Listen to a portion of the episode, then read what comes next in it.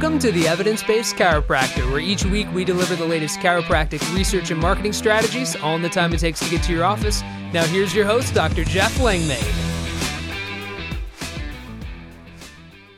Hello and welcome to the Evidence Based Chiropractor. I am your host, Dr. Jeff Langmaid. On today's episode, we're diving deep into the research. The study that we're going to take a look at is titled Factors Associated with Clinical Responses to Spinal Manipulation in Patients with Non-Specific thoracic back pain. This is a prospective cohort study that was released just this year, January 2022. And there are some great clinical pearls that we'll cover on today's episode. Before we get started, I'll say a few words about the Smart Chiropractor. The Smart Chiropractor can power your patient journey to provide you with more qualified leads, more new patients, better retention and more consistent reactivations without spending any money on advertising. We believe that when you teach and invite consistently, you do not have to rely on low quality, deep discount advertising, but you can get out there. Tell your story and attract more of your ideal new patients. We have the automations and the content campaigns to do that for you. Head over to thesmartchiropractor.com. Again, that is thesmartchiropractor.com. But as I said at the top on today's episode, we're talking research. This was released in Frontiers in Pain Research, and it is a study that took a look at the factors associated with the response to an adjustment in non-specific thoracic pain. So let's set the stage, then we can dive into some findings here. We know about back pain. We talk about it so often on this podcast, but let's take a step back from that 30,000 foot view What's going on with musculoskeletal disorders? Well, as back pain has continued to rise, so has musculoskeletal disorders. There's a 30% increase in musculoskeletal related disability since 1990. So it's not too far ago. And a 30% increase is substantial. So, are there any shortage of people out there that need your help? Absolutely not. It's all about communication, tying back to the smart chiropractor there. But when we talk about musculoskeletal disorders, spinal pain syndromes are classified as the most disabling. Low back pain alone being the leading cause of disability in 14 of the 21 regions of the world, and low back pain related years lived with disability has increased by over 50% in the past decade. So I know it sometimes can sound samey or it can sound boring, shall I say, talking about the challenges with back pain, talking about that such big issue. But the bottom line is there's like 50,000 active practicing chiropractors for what 6 billion, 7 billion people on planet Earth. So the fact that we're having difficulty with patient acquisition, patient retention or reactivation is just wild. It's a communication issue. It's a marketing issue. It's not an advertising issue. This is a communication issue at its heart because there are a ton of people out there in your community, literally right now, struggling for which you are their best choice unequivocally. And you just have to be out there front and center and be top of mind enough. And hopefully, podcasts like this enable you to tell that story. And services like the Smart Chiropractor, services like the Evidence Based Chiropractor help you get out there, communicate that message, and expose more people to who you are and what you do because there's no shortage of those people. It's just a matter of connecting the dots. So, when we take a look at thoracic pain, the annual prevalence of thoracic spine pain is up to 35% in the adult population. And the one year prevalence can reach up to 55% in the working population. So it, we talk about low back pain so much. A lot of times, secondarily to that, we talk about neck pain and headache. But man, thoracic pain is a real thing, and it's a real thing affecting a real amount of people. 35% of the people in your community are going to have thoracic pain this year. In the working population in your community, over 55% are going to have thoracic pain. So this is a big issue. And when we take a look at the demographic on here, women are two and a half times more likely to suffer from thoracic pain compared to men. So this is a big deal it affects millions of people, probably thousands, if not hundreds of thousands, depending upon the size of your community. And us getting out there and communicating, connecting with these individuals, as I like to say, by proactively answering the questions they have about their health is a great way to go about it. So, this study was a seven day single group prospective cohort study. And it had about 100 patients involved. All of them were over 18. All of them had non specific thoracic pain uh, with in, uh, chronicity of greater than three months or recurrent complaint with a pain score and NRS score above three.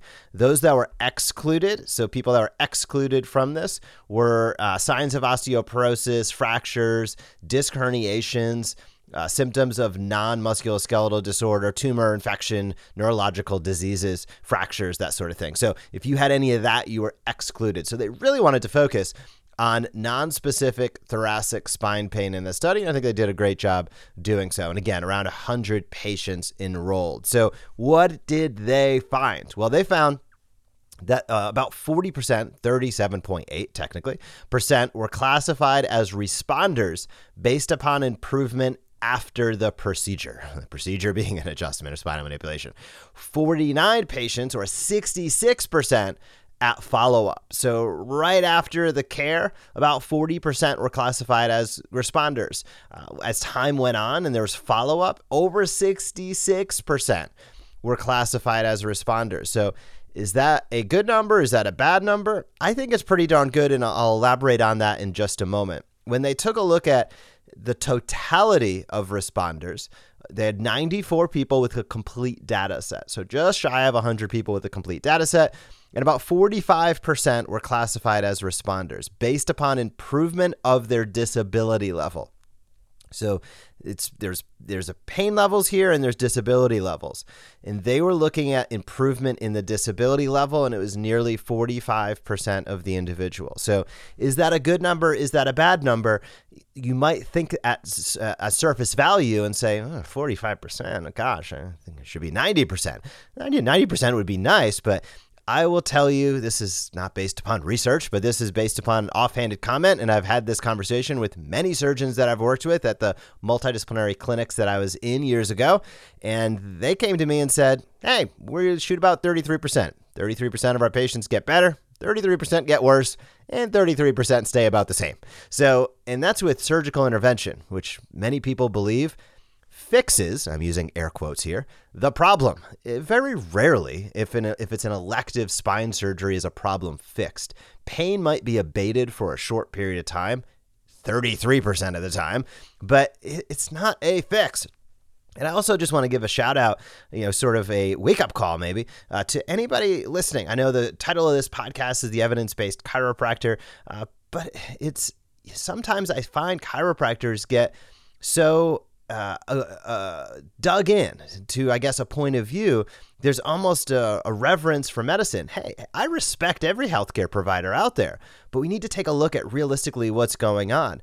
And realistically, what's going on is movement based care for most musculoskeletal conditions, barring red flags, is what should be happening.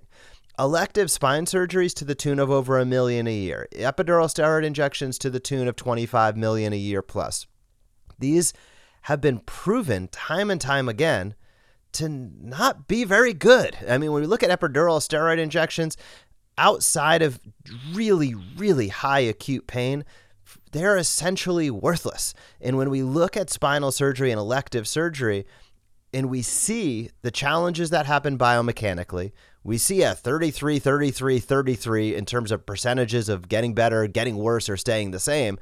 And we compare that against the benefits, the lack of risks and harms, right? Hippocratic oath do no harm. And we see what's going on.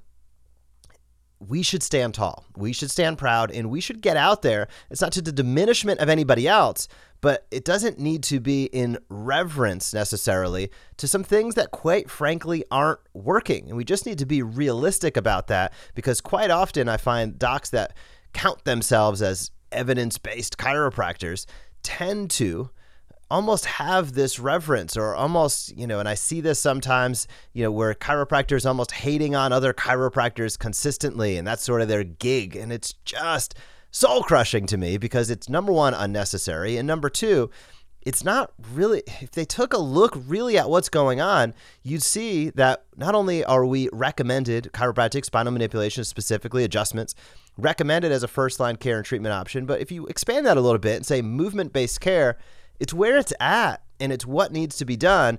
And quite frankly, many times, this is not the, there are exceptions to this rule, many exceptions to the rule, but I always think about it like, Physical therapy focuses on strength and conditioning quite often. Not necessarily, there are exceptions to this rule, not necessarily segmental biomechanics, but you have to start at the segmental level. I love to think about it segmental, regional, whole body movement. And you have to dial in and improve to the best that you can the segmental biomechanics, then move on to your regional, then move on to your whole body. That's how you build a strong foundation of strength and flexibility. And in my opinion, how you get the best results with care. And when you're going in there and cutting things out, when you're going in there and fusing segments that leads to challenges at adjacent levels, you're fighting an uphill battle. And when you're using medications for structural issues, quite often the body's going to be sensitized, and quite often you're not going to get the results that you desire. So, not to get off on a tangent there, but I think it's really important to frame this. When we look at the percentages and we say, hey, about 50% of people were classified as responders based upon their improvement in disability level, that's a really strong number. And that's a great thing to know. And I think it's important to have the context for as well. So the uh, researchers here found, quote, results of the present study show that patients were more likely to have meaningful decrease in pain intensity when expectations of disability improvement were greater at baseline. So important to keep in mind. We'll come back around to that in a second. They also found that although this study did not highlight any association between SMT force time profile and treatment, it seems to suggest that perceived comfort may be associated with clinical outcomes. So a couple things that are important there. Number one is this is speaks to your initial report of findings, your initial examination. Are you helping people see that they are resilient? Are you inspiring them that they can improve? I don't care whether it's chiropractic, whether it's med, I don't care what the treatment is, what the modality is. If the patient believes that they are more likely than not to get well, well, guess what? It's more likely than not to happen. So, are you inspiring confidence? Are you communicating clearly and at their level? say that one more time. Are you communicating clearly and at their level? Because otherwise, you're not going to stand a chance in terms of really being able to connect and inspire. And it's critically important that we all do. The second part about that is perceived comfort. So, I like a like a get in there adjustment as much as anybody. Uh, but and this isn't to say to go light with your hands. It isn't say to go heavy with your hands. Everybody has their own technique. But perceived comfort is important, and that can extend to not only the force that's being delivered, but the table. The conversation, I'm going to say, even plays a role in ultimate comfort. Do they understand? Does your patient understand what's happening? Do they understand what's going on? Because that is going to play into perceived comfort. Then there's the physical nature of comfort, right? Is your table comfortable or uncomfortable? How is your adjusting technique and skill? Are you super as specific as you can be with your hands? Are you fast? Are you doing those things to have a very high skill level with your adjustment? Because if you are, there's probably going to be a higher perceived comfort level. And that again is going to tie in directly to the clinical results that you get in your practice. So, all great things to keep in mind. I think some of this extends even beyond the thoracic spine. When we talk about communication, when we talk about perceived comfort, this extends to nearly any reason why somebody's coming into your practice. But in this study, they're tying it to the thoracic spine care delivered there. So hopefully, there are some really great clinical pearls that you can take away. Uh, I guess as a final conclusion, these researchers found, quote, uh, no specific dosage of SMT is associated with short term clinical responses to treatment. However, expectations of improvement as well as patients' comfort with SMT and pain change at post intervention were associated with a positive response to treatment. So that sort of just wraps it up, puts a bow on it. Dial in your communication, ensure that people are comfortable accurately communicate what's going on at their level in a way people can understand and inspire them that there is a better day ahead. Inspire them that with change, there can be, we always say in Smart Chiropractor, uh, results follow actions. The actions that they take today, the guidance that you provide, can provide the results that they desire in the future. So I loved this study. I think it was a great one. Cool new study. If you have feedback on it, hit me up, Jeff at the evidence-based-chiropractor.com. And if you have a moment, please, if you're definitely if you're listening on a Apple device, uh, scroll on down, tap some stars, leave some feedback. Let me know you're out there. Uh, I love to see the feedback for docs that are listening each and every week to this podcast. And thank you so much for tuning in. Before we wrap up, I want to say a few words about PowerStep. PowerStep Orthotics they're just awesome. My father uses them. He's used orthotics for years. These are the best orthotics that he has ever utilized. He's had consistent neuropathy issues, lumbar spine issues, and these have really, really helped him. And I love the product. So if you want to grab a free pair for yourself and see what's up, pro.powerstep.com slash sample pro.powerstep.com slash sample. I love being able to connect with companies that provide supreme value for everybody listening, but also it's nice when it provides value for me and my family personally. So in this case, my dad uses the orthotic, these orthotics day in and day out. He loves them. I've seen the results. I've seen the, the, the orthotics themselves, super high quality check it out get yourself a free sample pair pro.powerstep.com slash sample i'll also drop that link down in the show notes have a fantastic weekend practice and i will talk to you soon Thank you for joining us on this episode of the Evidence Based Chiropractor. If you want to grow your practice, come back for next week's episode. If you want to grow faster, visit the evidencebasedchiropractor.com and join our MD marketing membership today.